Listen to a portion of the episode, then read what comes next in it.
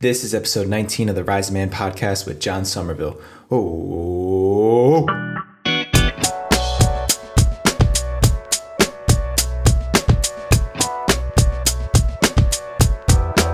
Welcome back, Risers. My name is Jetty Azuma, and I am the creator and host of the Rising Man Podcast.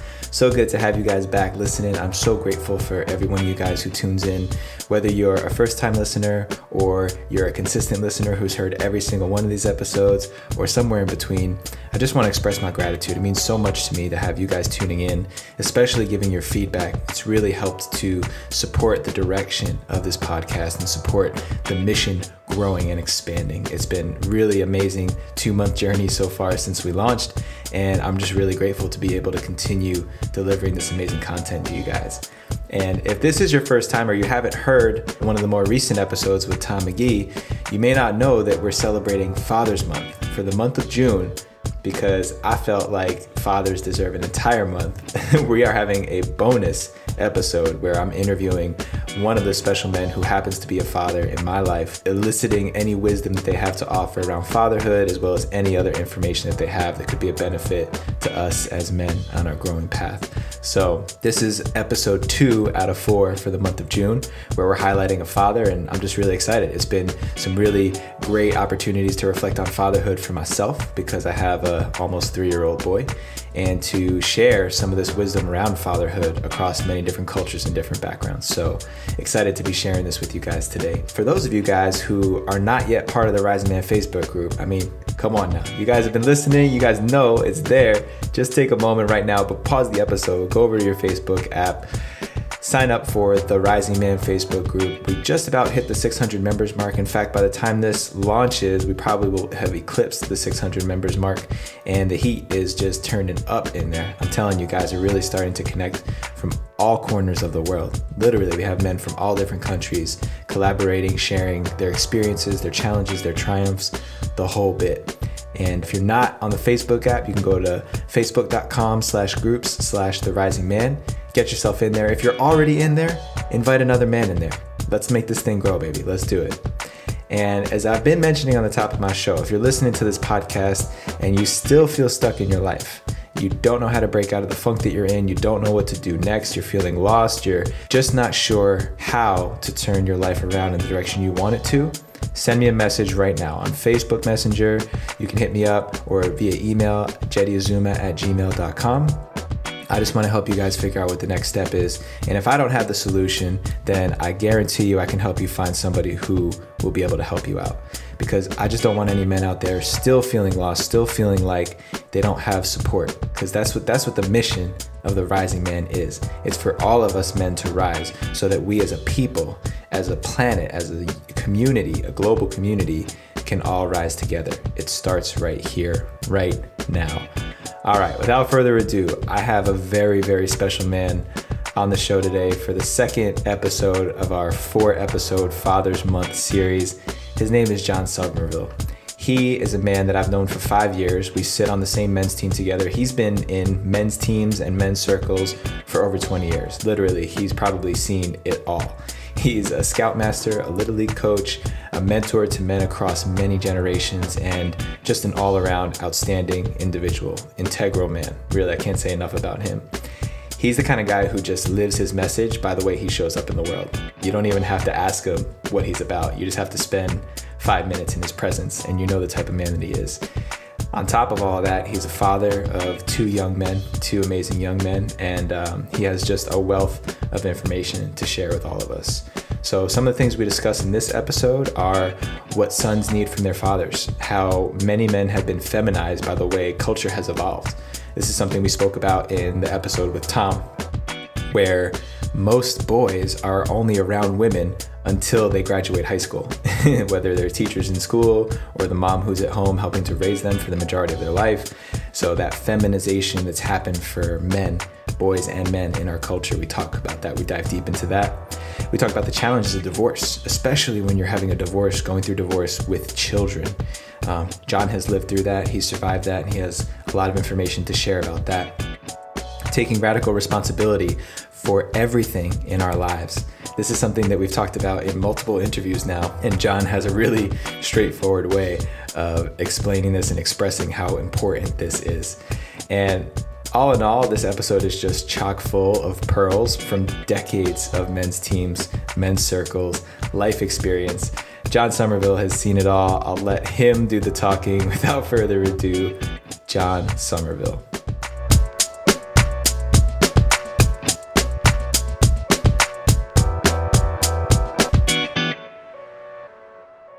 John Somerville, what a pleasure to have you on the Rising Man podcast, man. How you doing today? Good, Jetty. Pleasure to be here. I know this is the first time for you, being live in front of the computer and getting recorded. So is that exciting to you? Is that scary for you? You know, looking at your face across my little window here keeps it all calm and in perspective. Everything's good. Excellent, man. Well, I'm really excited to have you on the show here. You know, I asked you to be on here because we've spent, the past 5 years on a men's team together. And I've learned a lot from being in your presence. And I've also appreciated who I've seen you to be as a father, as a leader in your community, as a professional, as an athlete, etc. So a lot of good stuff to dive into here, but let's start with this question that I ask everybody who comes on the show. And that is, for you, what is the difference between a boy and a man?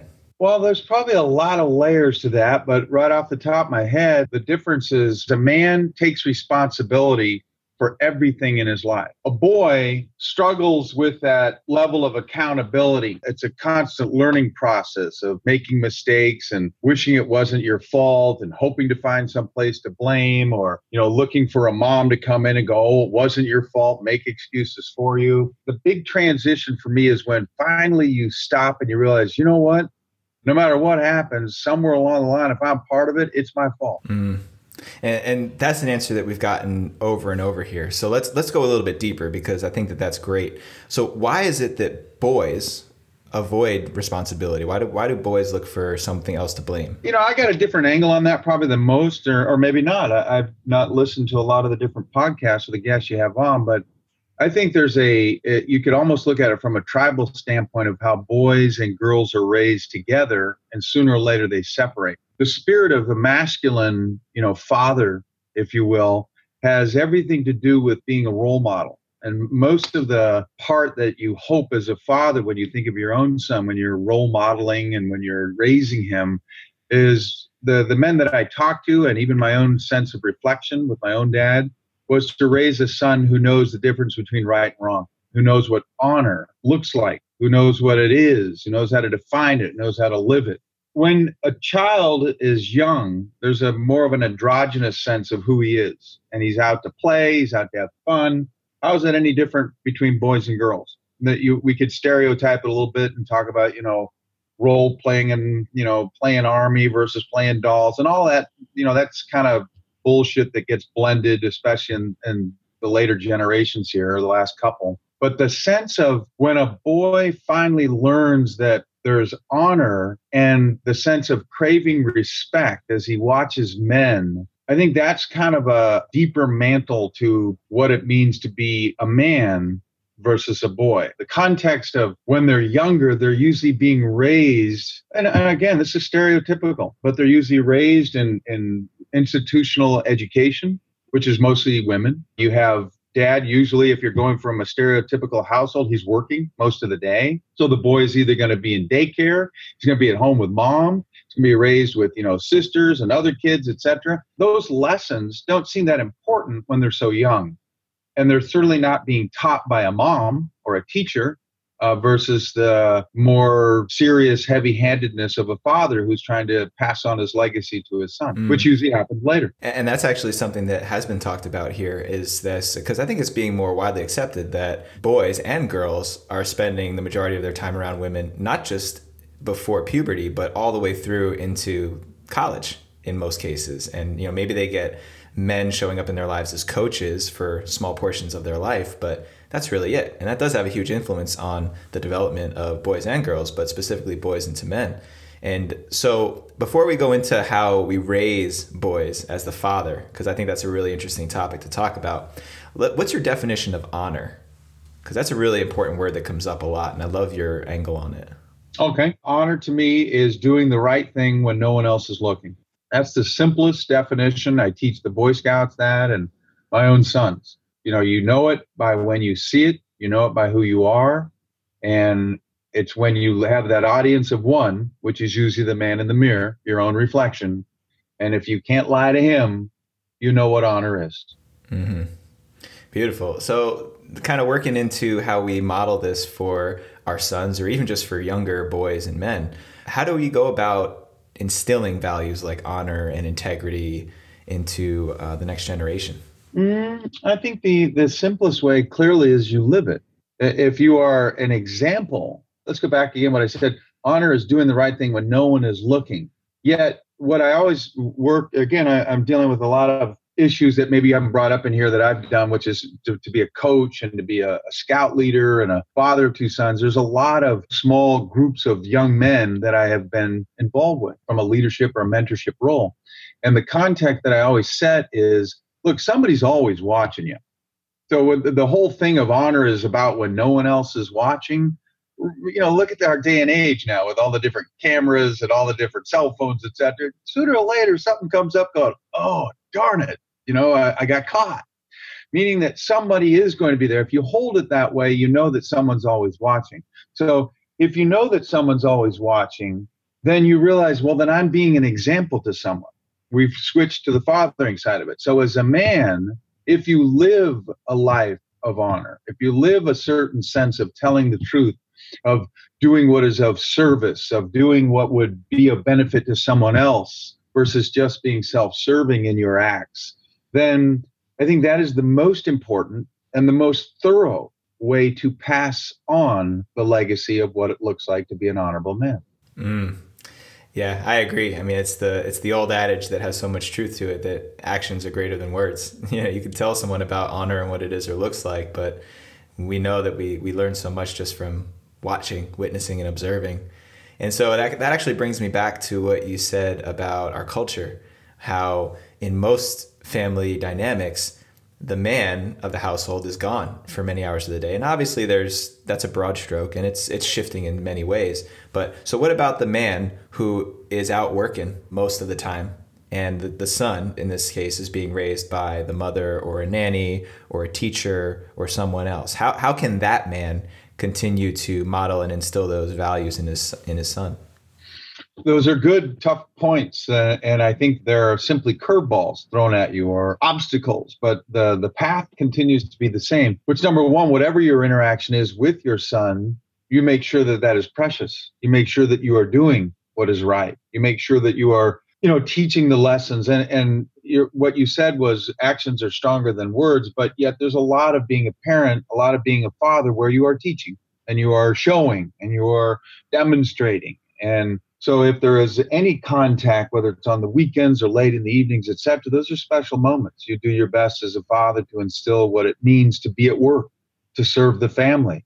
Why is daddy gone so much? Why is he, it's part of the role that I play as being a provider. I think there's an explanation mm-hmm. to a young man's questions of, daddy, why can't you be home more often? Well, son, I'd love to.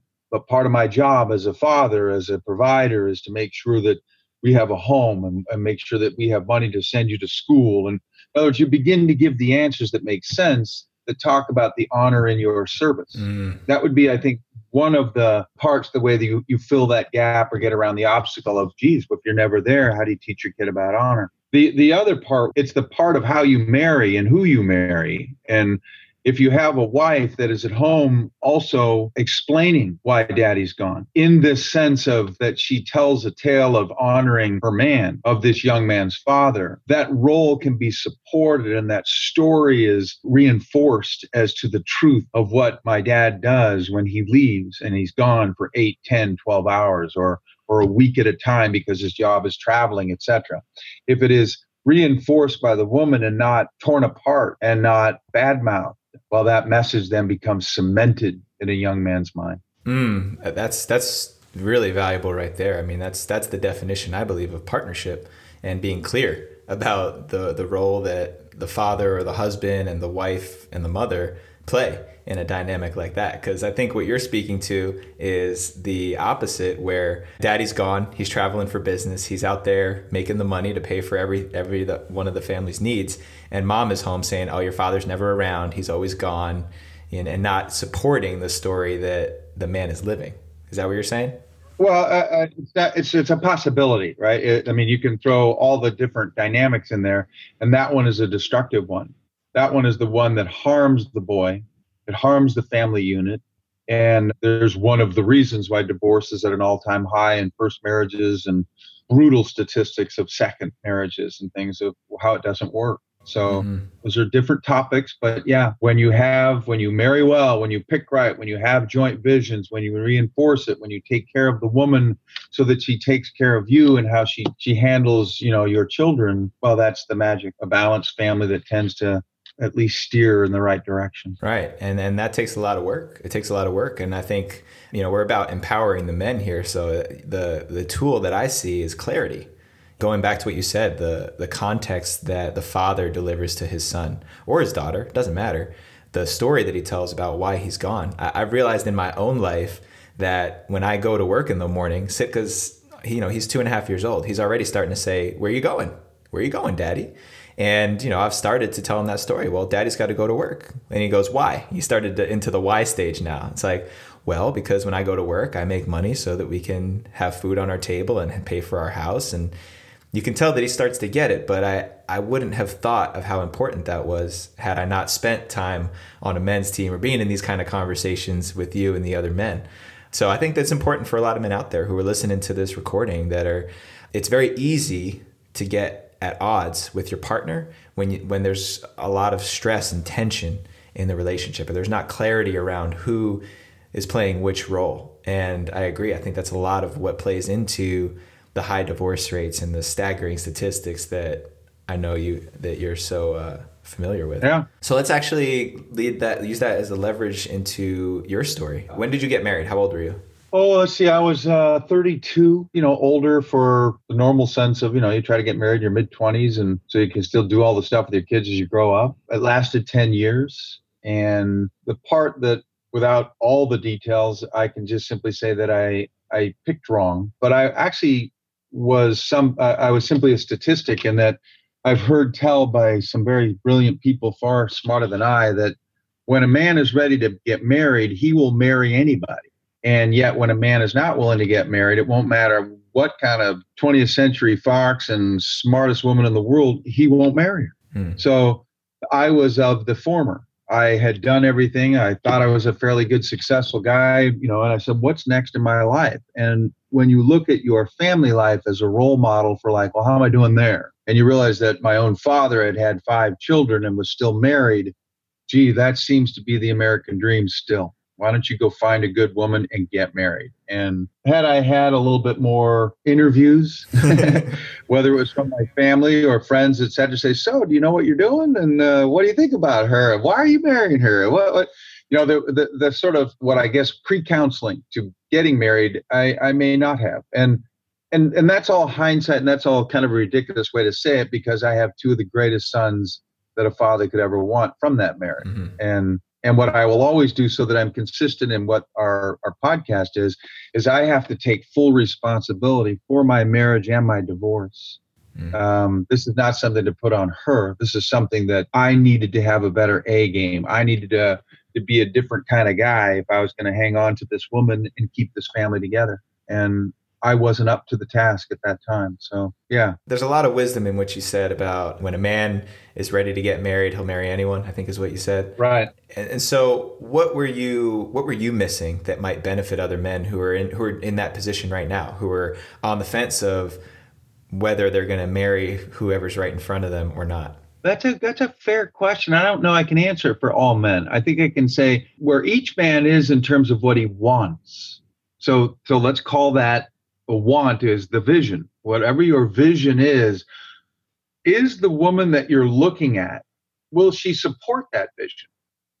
Or if you strip down the fanciness of whether you're in love or whether you think she's hot looking or whether it's young, I'll never find anybody better, et cetera. If you can get rid of all of those emotional sort of moments, you look at it and say, well, is her vision anywhere close? Does she want to be a mother? Does she want to be a supportive wife? Is this a career woman that's waiting to make triple the money I am and then come back at me and go, what a loser you are. I'm beating the pants off of you. When are you going to, you need to find those things out. And there's clearly many ways to do it, whether it's look at her parents, go find the role model she had as a woman, use your own family if you have them to say, what do you think of my girl? And then be honest and say, look, if you sell me out and say she's great, but behind my back go, fuck, what's he doing with her? Then I'm going to lose. So don't do that to me. So if you can set the honest plate of what other people might be able to say, which is, of course, Jetty, as you know, the advantage of a men's team. We risk the truth to tell a man what no one else will tell him. We risk that friendship to say, dude, you need to know this. This is what people are thinking but aren't saying.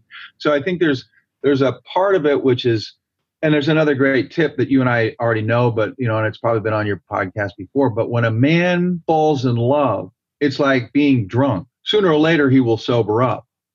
Women are perpetually looking for love. They love the story and they live happily ever after. They love the fantasy, the fairy tale. They love to wake up every morning thinking, oh, my king is here and it's all great, etc. And men usually get past and go, okay, got to go to work, got to get going, all right, boy, she just wrecked the car, got to fix it. I'm not blaming women or anything. It's just more of a funny story in a sense of that there are responsibilities that fill in the fantasies. They sort of begin to erase them, and it's all about commitments and responsibilities. So clearly the comments that a man would have to a junior man is, first of all, if you're in love, wait a couple of months, wait a year, whatever it is, until you're no longer. Now, if you still like her, if you're still in there, if you think this is the one, okay, go ahead and propose to her. But if there's any sense of still you're drinking the alcohol, you're an idiot. Okay, you need to sober up and figure it out. Absolutely, man. You put it perfectly, and I think that one of the things I know that I the mistake I made in previous relationships, thinking, because pretty much from my first serious relationship when I was in my teens, all the way until I met my wife Carrie, every single relationship I was in was the one. Because something fit, and I was looking to fill that void in my life. And so I imagine that I'm not unique and that there's other men out there who are looking to make a woman fit into what they want versus actually looking at this woman and accepting her for who she is and then weighing that against their vision. Another thing that comes up is that a lot of men I see don't even know what their vision is for their life. They're looking for the relationship to come first and then figure out what they want to do with their life. And I've seen that as another path for men who lose satisfaction in their relationship at some point. Yeah, in fact, what you said there hit me in a nerve sense of filling the void, I think is what you said, or so what am I missing? And as you and I both know and believe, a man should be self-sufficient. A man should have all of his needs being taken care of as if he's a nomad. If he has such a deficiency that he needs a woman, he becomes dependent on her to answer that need, and he is weak.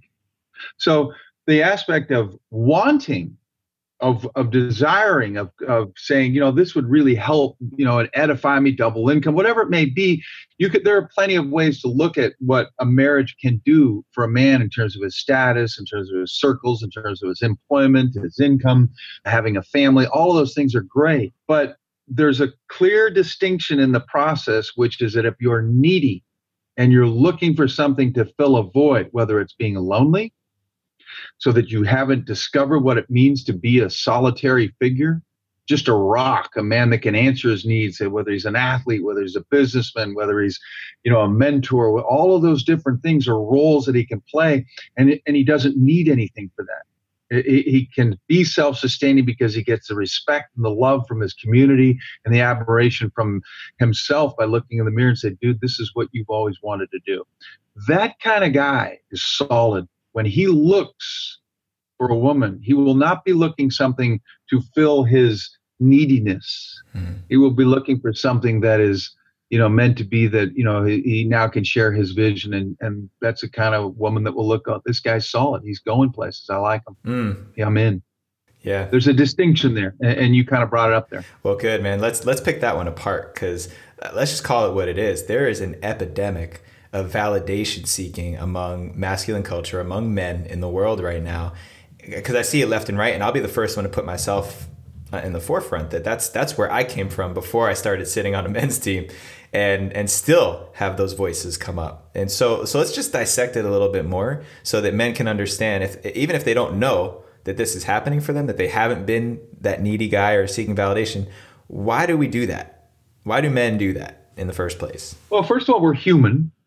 So, we're very fragile. We're very frail. I think we have a lot of imperfections that come out, and much of life when you get into the teenage years and subsequent 20s, 30s, et cetera, is to pretend to be somebody you're not for fear that you'll be found out to be a fraud.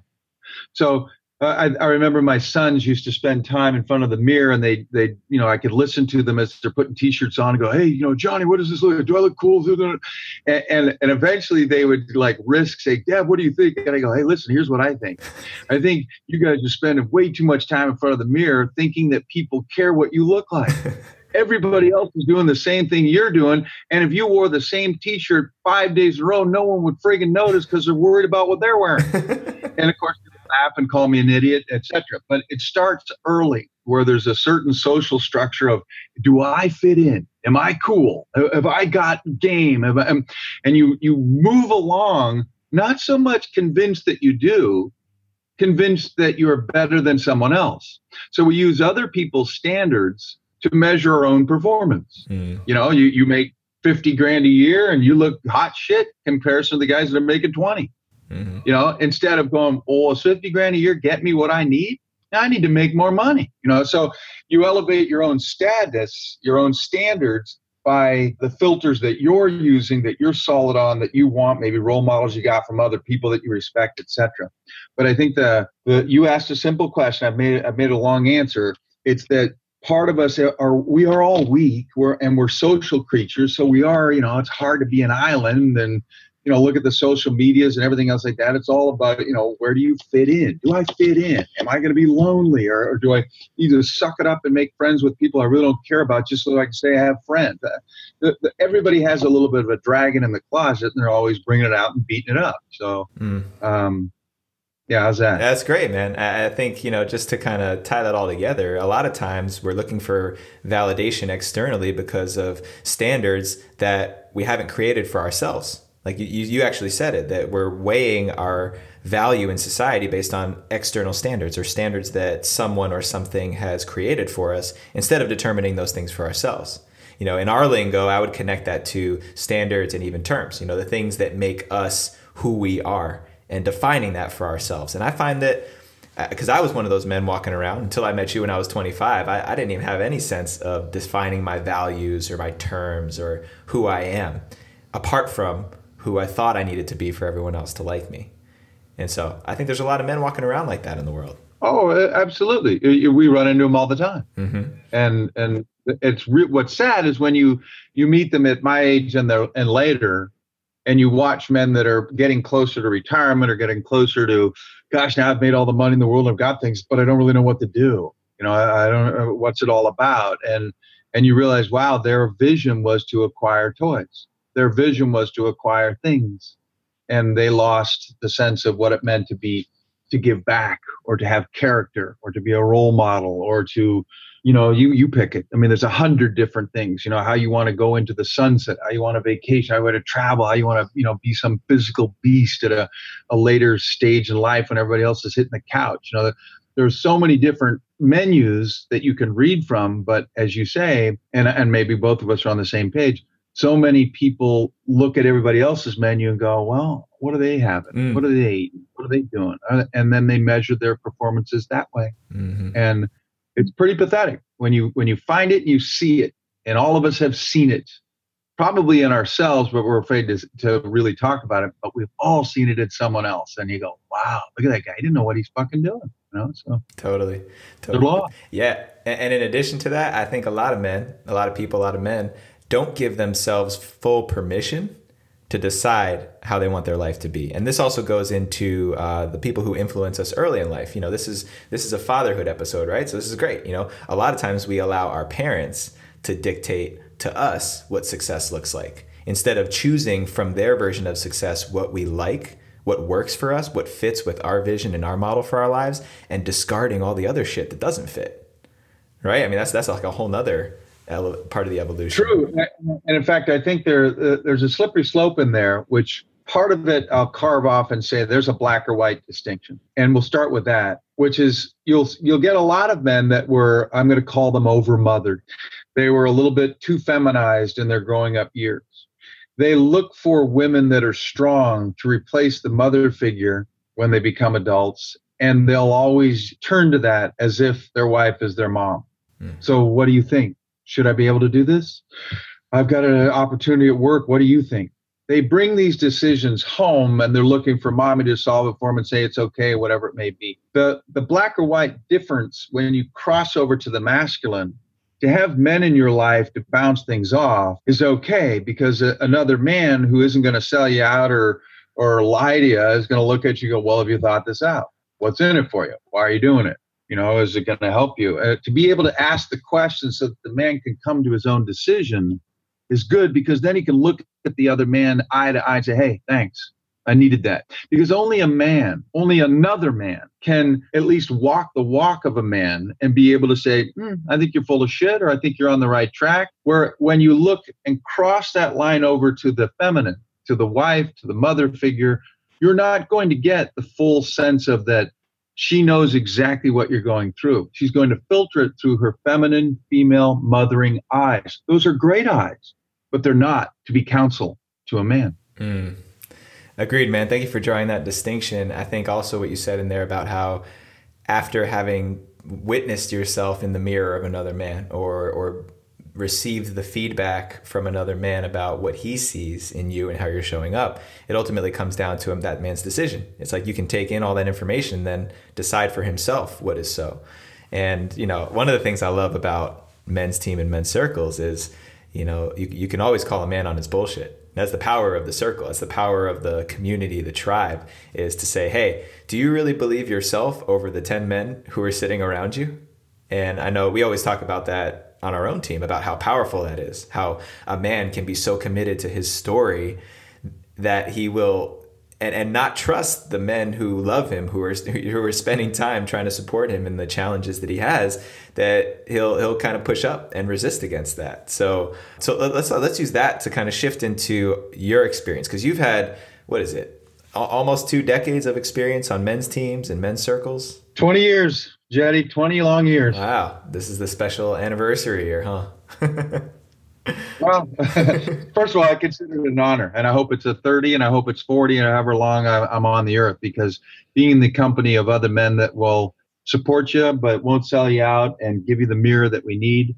And you and I believe something. I'm sure it's been on your podcast, but you know, second most powerful force in the universe is a man's ability to believe his own bullshit. So to have someone else in your corner that is going to turn to you, go, hey, this is me you're talking to, idiot. This isn't the rest of the world. I'm telling you, you're being a bonehead, and this is a stupid move. Now, those are rare men to have in your camp, and those are the ones you hold on to for a lifetime. Mm-hmm. Brilliant, man. So that's a great distinction. And so thanks for hey, it's been 20 years, but I hope I'm only halfway there. Yeah. Well, and that's awesome, man. Would you say that in 20 years, you've seen just about everything? You know, I like to say yes, but just when I say that, some men seem like ours, for example, something will happen and we all bust up and go, I never saw that coming. You know, so the idiocy of men is absolutely one of the funniest and most predictable things, even in its unpredictability of what they're going to do. But you know that men are retarded. And we do it for all the wrong reasons, and the logic is all twisted, and the humor in it is pretty hilarious, because, you know, you're watching a guy that's driving over the cliff in a wrecked car, and he thought he was in a Cadillac going down the highway. And you know, it's like, wow. I know, man. I know. It definitely is. It definitely has its entertainment value at sometimes too. And I know, because I've been a victim of many of those fiery wrecks on my men's team. And so what would you say in those 20 years, what are some of the most common things that come up that other men who haven't sat on a men's team or have the privilege of being supported in this way by men, that they would never know about themselves, or they would never see, that they would miss? I think there's one that I've noticed, and this goes back to that part where I think I mentioned that, you know, we're all human. There's a human tendency. So it's not just masculine. So this is the domain across. So it's the human dimension to be comfortable. The human dimension takes on different forms in the masculine and the feminine. Women like to be comfortable with riches, with wealth, with things that make them feel good, with things that make them, you know, pretty, with things that make them not stressed and things like that. Men's comfort is a lot more about sort of middle of the road stuff. You know, I don't feel like running this morning. I'm going to sit and watch TV. You know, the Packers are on. I got to watch the Pack. You know, we make excuses to be comfortable in a way that makes us, here's the word, average. Mm. One of the speeches I do in front of the Boy Scout parents, etc., is never tell a young man when he's doing something that you think isn't quite good enough. Never tell him, all right, that's good enough. You kill your kid.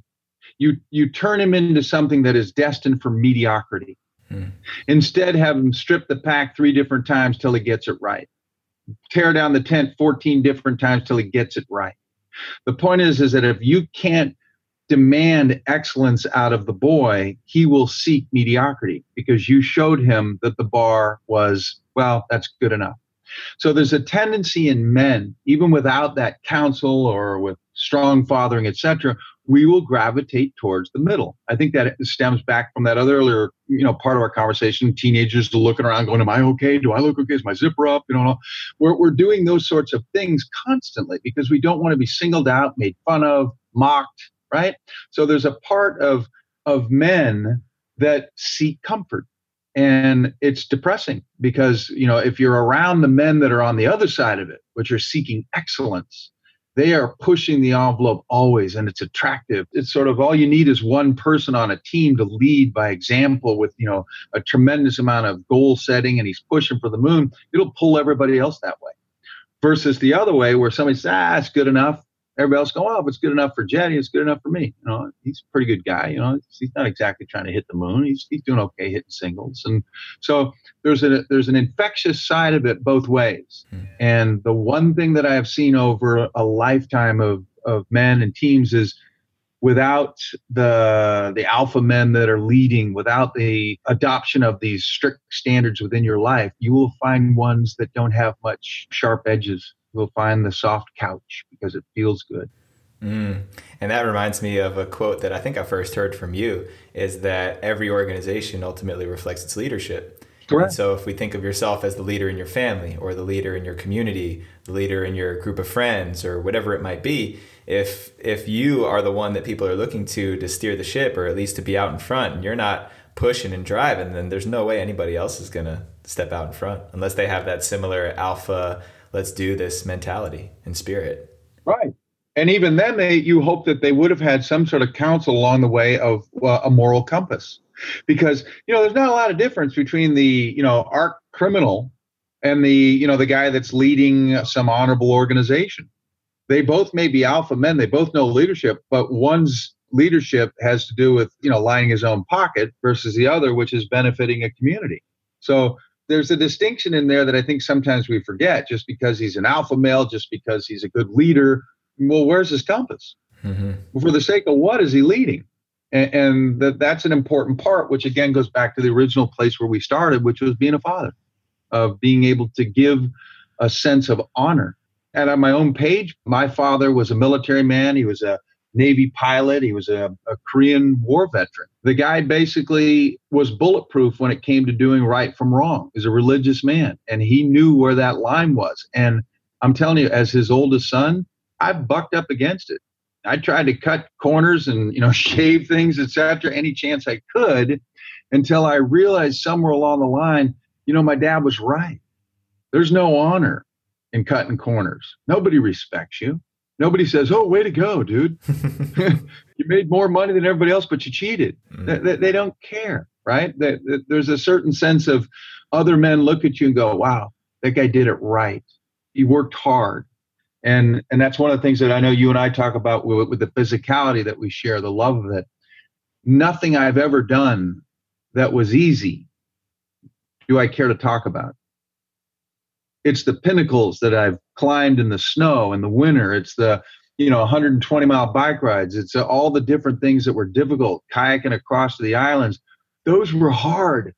And I love telling those stories. So do all men. Mm-hmm. Right? We toot our horn for the things that we did that took effort, that took commitment, that took some sense of, all right, I know this isn't the smartest thing in the world, but I'm going to do this. And when you're done, you deserve the glory and the respect of, accomplishing something. Mm.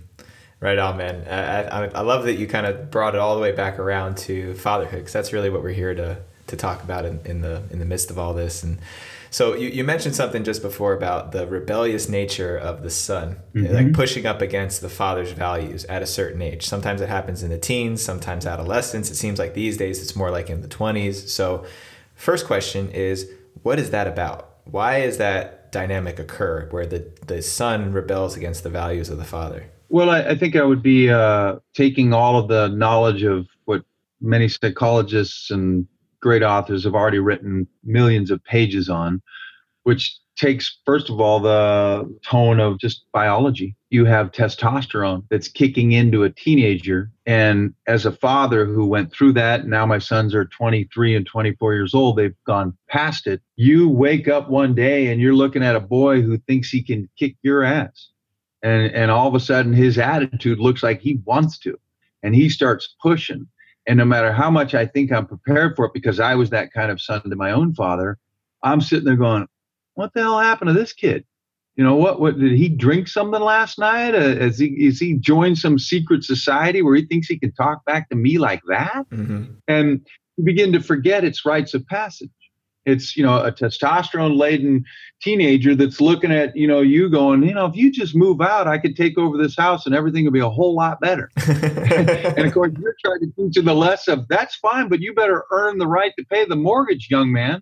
So, there are certain parts of the fight that is honorable.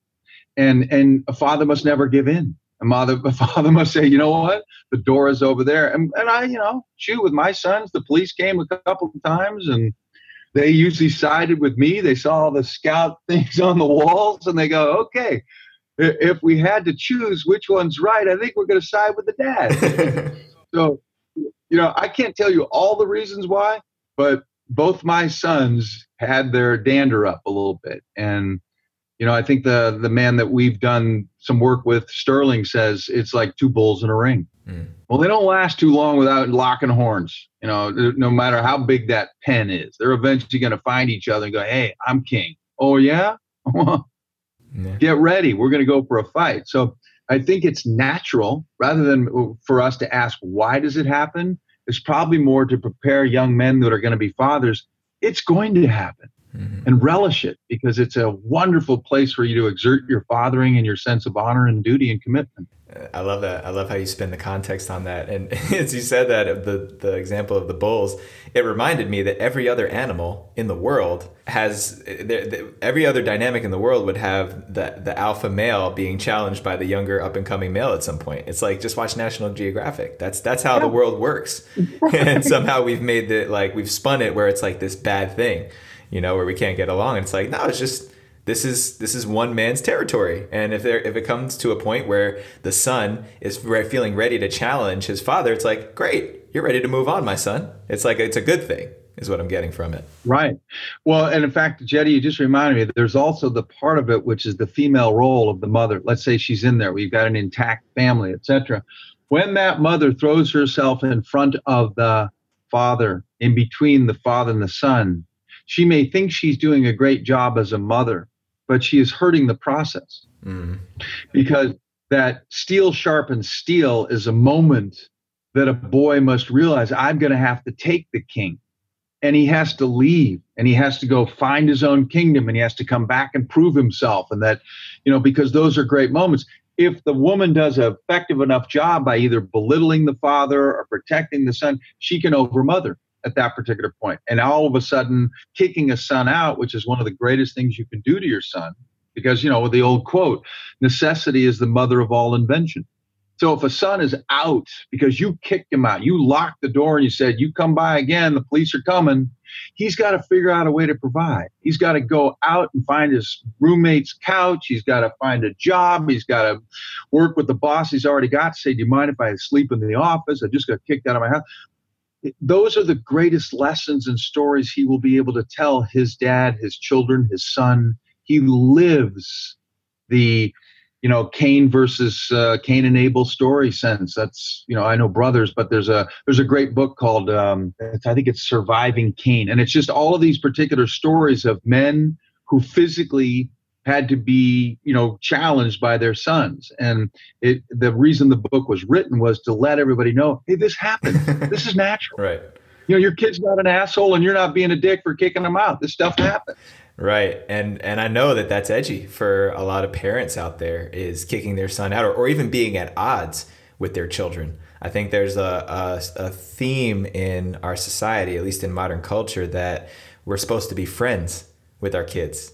You know, and it's I think it comes from wanting to infuse more love in the family dynamic, and because people interpret, well, if I'm buddies with my son, then that's what love looks like. So I know that there's this stream coming through, and I know that you have some thoughts on that topic. So what comes up for you around that? It's one of those where, you know, when you see it, I begin to get edgy around the man because I know he's killing his son. Because what you're doing is you're teaching that boy that there are no boundaries between the father and the son. And there should always be a boundary. You're not his buddy. You're the guy that's going to set the standards and the edginess of where the bar is. And you're going to raise the bar always. And if he's a guy that you've been buddies with ever since, there's no respect there. Mm-hmm.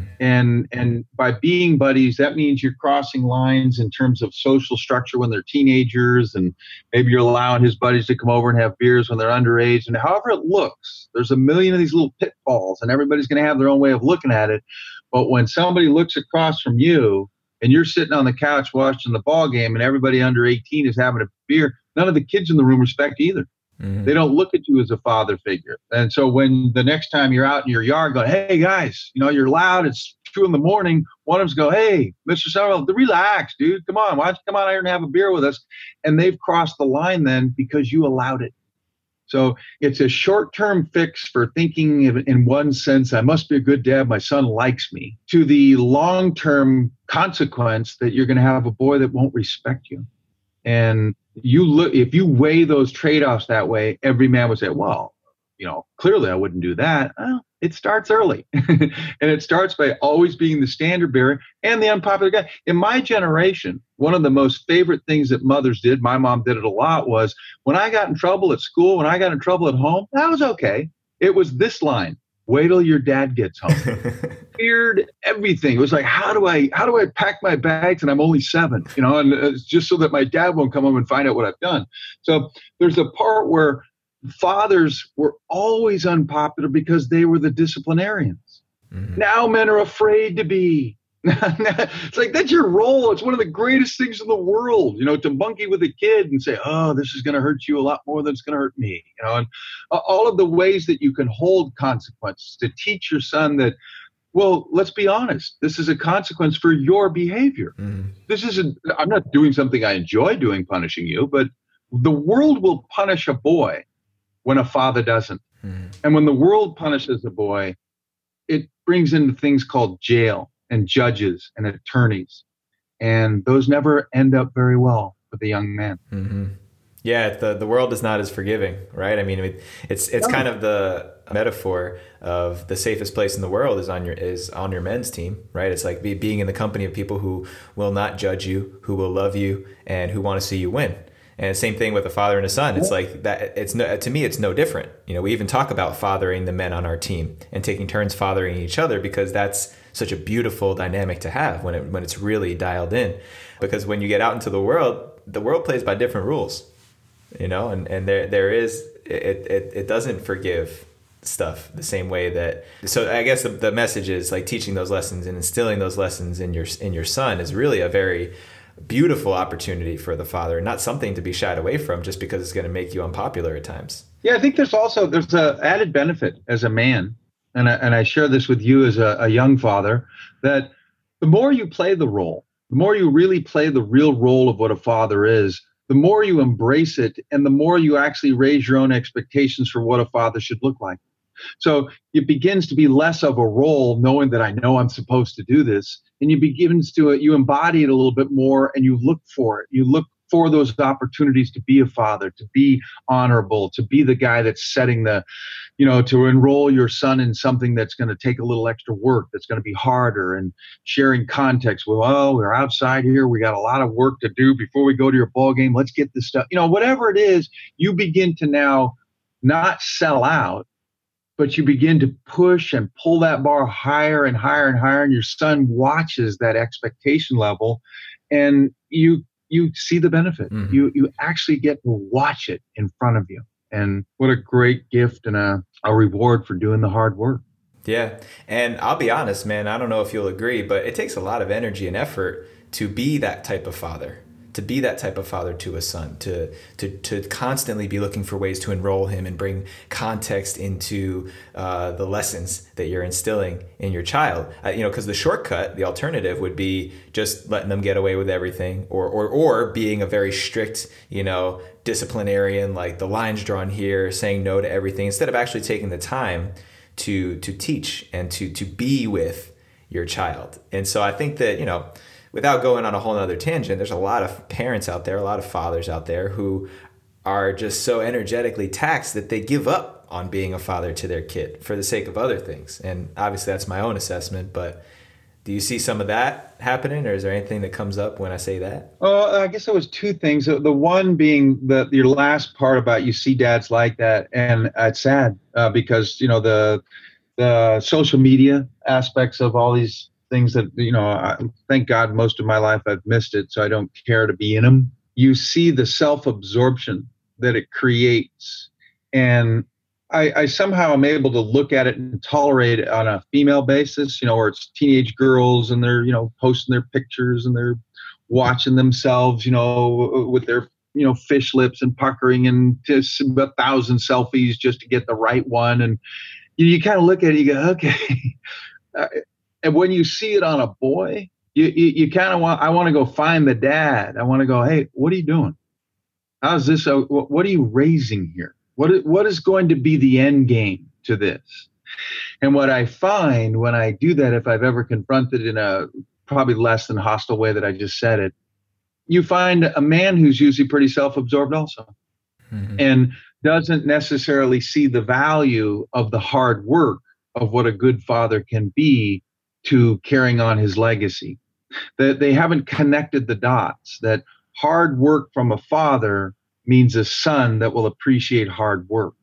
Hard work as a parent means a son that will be able to pass that along to his generation, so that it won't be a worsening of the standards and a complete breakdown of what the man was supposed to be. He becomes a buddy and irresponsible and won't provide and won't do anything. And when the kid wants to watch a TV show, the father's only response is, dude, go get your own TV. I'm watching right now. And so, those are the degradation moments. Maybe that sounded dramatic because I have to sum it up very quickly. But when I see it, it crushes the spirit of that men are missing what a golden opportunity is to pass on such a gift of masculine behavior, of masculine standards, of fathering, of, because it's been around a lot longer than you and I. Sure. And society tends to, the mores and, zeitgeist can move and shift, etc. But it only takes one man to say, well, I'm not buying that. I'm not in. I'm taking my phones away. I'm not going to let my kid watch that. He's going to earn that. It only takes one guy to stand up and create the standards that are strict and that are fair, and teaches his son about being a man, that next thing you know, you've got a community that benefits. You have a young man that will be a leader someday, somebody that will not only be a leader, but that the people will actually respect. And that's a rare gift. Mm. Absolutely, man. And also that, fathering a son is a long-term investment. I think that it's something that you start investing in from the moment that child is born, really. And then you may not see, I mean, how, your sons are in their early to mid 20s now. And I know just from knowing you personally, that's been a journey, and you keep investing and you stay committed to raising those boys with solid values so that they can become the men that you hope they will be. And even then, it's not in your control. No. It's like at some point you let it go, because despite your best efforts, they still might turn out to be serial killers or something, you know, or do something. Right. And so yeah, man, it's, I think it's really valuable, everything that you shared about, just fatherhood in general and being a parent, but also specifically around raising sons. Is there anything that we missed specifically about raising sons that you think is important to mention before we wrap up? I think that your last comment that about my boys, that they could turn into serial killers or whatever.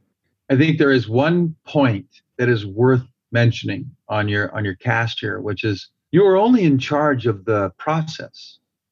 That is all of us. The men that you have listening that will tune into this, remember that. We are never in charge of the results, but you are in charge of giving your best. The scout oath always begins, "I'm honor, I will do my best." It does not say you will be perfect. It does not say you will be honorable. It does not say anything. You're simply going to give your best. If you give your best as a father, you can go to sleep at night and you can die a contented man, knowing that you did everything you could. What the boy learns, what he picks and chooses from your lessons, what he takes from you is going to be shaped with all the other mentors and experiences in his life. That's life. That's great. But if you die on your deathbed, or you sit there and you realize you didn't give your best, and you're not happy with your son, or even if you are, it's almost worse, because you know you can't take credit for it. You know, you didn't give your best. He found some other, you know, mentor that was better or tougher or meaner or more strict or had a better sense of honor than you did. And that should crush a man who had the opportunity to teach his son the best. And I think that's where there's a great point to remember, is that we're not in charge of those results. What they're going to become is what they're going to become. But you damn well sure you're in charge of what you do, what your process is, where your bar is, where your standards are, of when you say, "No, that's not good enough. I'm going to do it again." I think that is the gift of being a man. Mm. Beautiful, man. I say this from time to time when someone really drops some hot wisdom, that, you know, anybody listening right now, just go back about 90 seconds and just listen to that at least 5 times over again, because that what a great summary of everything we talked about today, man. That was awesome. Let's do this. I like to do a lightning round at the end. You know, like, you know, I don't even know where it came from, the lightning round. I think it's Jeopardy. Do they do lightning round in Jeopardy or something like that? They could, but who cares? I don't know. One of those games. All right, yeah. So this is our version of the lightning round. I'm going to ask you some lightning questions about fatherhood. You just give me your quickest, simplest answer you can. What was one thing you were not prepared for when you became a father? I was not prepared for the fact that it takes them a while to grow into like humans, to where then I began to like being a father. I think my first son was at least, you know, like 6 months old, and he started to crawl like an army man. You know, it's like he would drag his elbow, and I go, and I'd put stuff in front of him so he would crawl for it. And people that would come over and go, "What are you doing?" I go, "Watch this, watch him crawl. Look at him go, look at him." It became, finally, he could do something so that I was like, "This is cool. Watch me show my son, you know, do like an army man crawl." So I wasn't prepared for the delayed, you know, God, forever it's diapers and throw up and pissing everywhere and baths and changes. You know, that's the stuff that you go, "Oh, well." They don't put that on the brochure. He can't throw a football in his first year. God darn it. What's going on with him? What's wrong with him? Is he take him to the doctor or something? All right. Great answer, man. What's the greatest lesson that you've learned in fatherhood? I guess my greatest lesson has been to never quit. Be humble enough to know that the lessons that you think they should be learning are not to be done on your timeline. Give them the patience to learn those lessons on theirs. Beautiful, man.